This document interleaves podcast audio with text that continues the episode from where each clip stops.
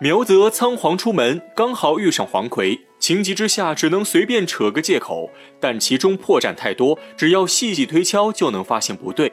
但此时的黄奎一心想着刺杀曹操，居然没有深究此事。黄奎把苗泽唤进屋内，让他今晚三更天打开城门，放进马腾刺杀曹操。苗泽本就是一个贪生怕死的小人，又想霸占黄奎的小妾，当下表面答应黄奎，但转头就把消息告诉荀彧。荀彧得知消息后，深夜带着武将面见曹操。曹操一听，大惊失色，立刻排兵布阵，让曹彰带人埋伏在相府，让大将许褚和徐晃带一万兵马埋伏在南门周围。接着又让荀彧抓捕黄奎，逼问出许昌城内其他内应。这次曹操彻底下了狠心，要把西凉军在许昌的势力一举歼灭。此时马腾还不知道计划已经泄露，三更天如约到达许昌南门，举火为号后，果见城门缓缓打开。马腾再不迟疑，率兵杀入许昌，结果中了曹操的埋伏。要说马腾也真是一员猛将，眼看自己陷入绝境，当下决定拼死一搏，让马岱率兵迎敌。自己带着儿子马铁一路杀往曹府，到了曹府门前，却正好迎上曹彰。西凉军虽然骁勇善战，但曹彰也是勇冠三军。两人一番交手，马腾不敌曹彰，被曹彰生擒，儿子马铁也被曹彰斩杀。曹彰将马腾押解到大堂之上，马腾也不求饶，当场大骂曹操。曹操早已对其恨之入骨，下令将马腾推出斩首。西凉大将马腾就此陷于小人之手。黄奎被曹操抓住后，日夜遭受酷刑，被折磨得死去活来。黄奎实在撑不过去，便写下一纸供状。写完之后，趁守卫不备，撞在刀上自杀身亡。荀彧拿到黄奎供出的党羽名单，立刻献给曹操。曹操看后大吃一惊，上面有一人是他怎么都想不到的，此人正是公子曹丕。原来黄奎自知必死，临死前反咬一口，将曹丕拉入自己阵营。曹操立刻让荀彧通知许褚，把曹丕抓来。荀彧却不相信黄奎供词，怀疑是黄奎故意诬陷曹丕，劝曹操三思而行。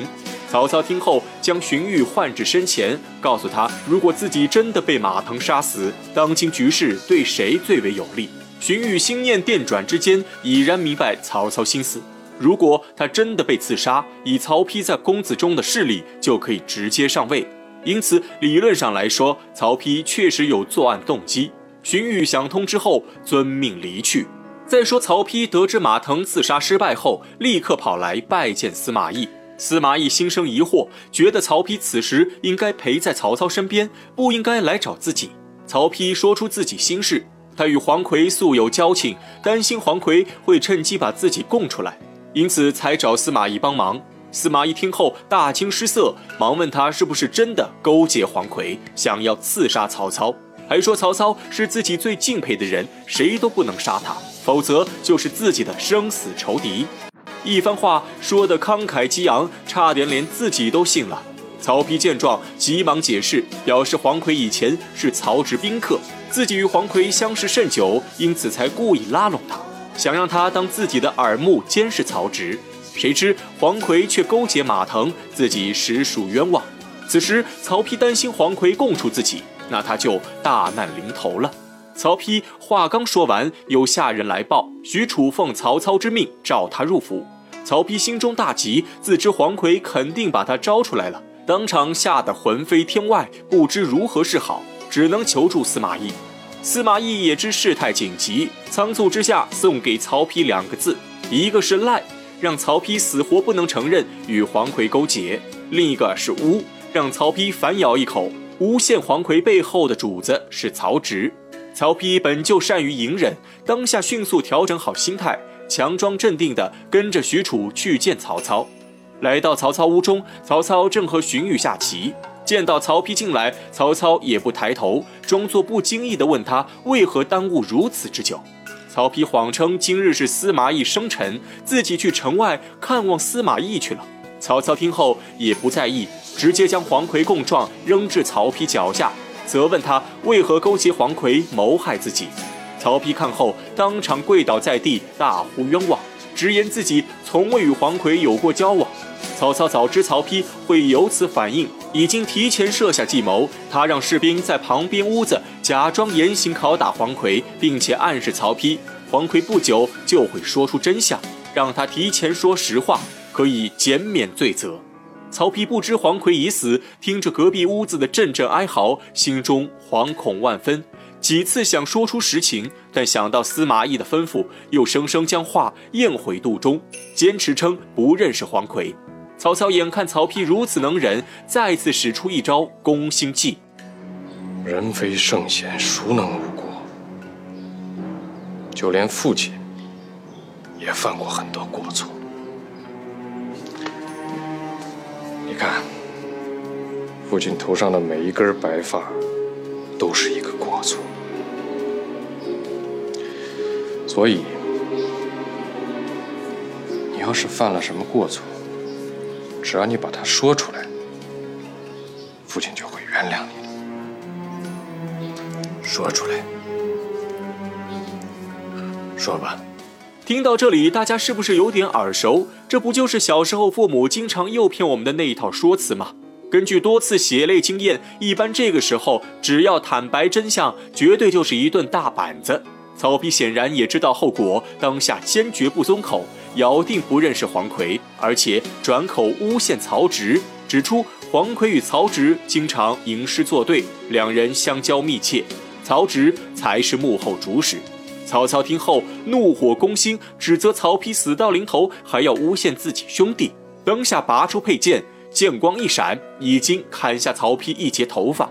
曹丕当场吓得面如土色，抖若筛糠，但仍然坚持不认识黄奎，甚至愿意以死明志。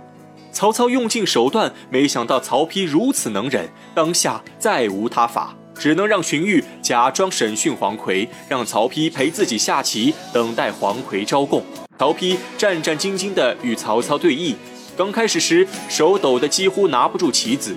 但片刻之后，曹丕已然恢复如常，手势渐稳。曹操看在眼里，心中惊异万分。这时，他才发现自己的儿子心性居然如此能忍。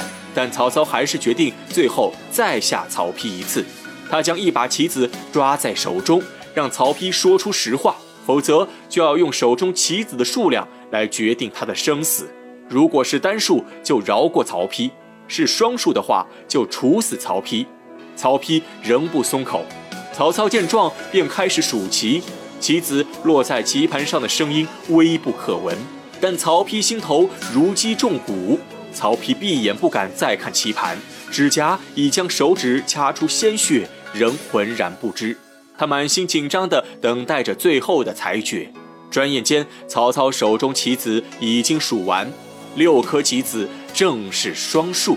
但曹操却偷偷从棋盘上拿起一颗黑棋放入其中，六颗变七颗。曹操让曹丕睁开眼，表示天意如此，自己之前错怪他了。刚好此时荀彧进屋禀告曹操，他从黄奎小妾的枕头下搜出了曹植的诗文，由此可见黄奎确实与曹植交往密切。曹操看后也不气恼，心中清楚曹植随了自己，也最爱别人的老婆。当下转头对曹丕道歉，之后若无其事地带着荀彧离开。屋中只剩下曹丕状若疯癫，伏地庆幸自己躲过一劫。曹丕脱险之后，立刻去城外茅屋拜谢司马懿，顺便请教他如何能看破曹操心思。司马懿当场点明真相。曹操本身就是一个枭雄，如果别人一味的实话实说、跪地求饶，他会觉得对方没有骨气；如果对方死不认错、赖皮到底，曹操反而会觉得这个人能成大事。曹丕听后仔细回想曹操对自己的言语，果然发现曹操话中暗藏玄机，表面要他招供，其实内心是让他坚决抵赖、拒不认错。曹丕想通之后，内心喜不自胜。自己当日坚持到最后，已然获得了曹操承认。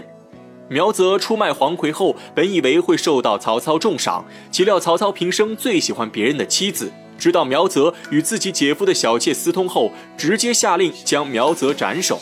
此等小人，最终自食恶果。此时，大将许褚来报，马超和韩遂集结西凉二十万大军，已经攻陷长安，正向许昌杀来。曹操听后，立刻下令整顿大军，自己要亲自率兵迎战。曹操走至半路，迎面遇到曹洪的败兵。原来曹洪奉命坚守潼关十天，马超日日在城外叫骂。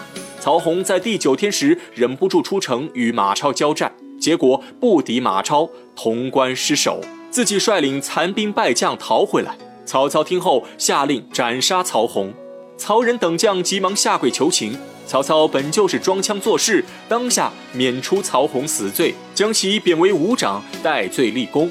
曹操率兵赶到潼关，马超带兵迎战，双方扎下阵势，大战在即。西凉军中嘶吼一片，发出各种怪异喊声，全然不像正常人类，反似一群蛮荒凶兽，野性十足。而曹操大军也是士气高涨，个个都是精兵猛将。双方这一战会鹿死谁手呢？我们下回分解。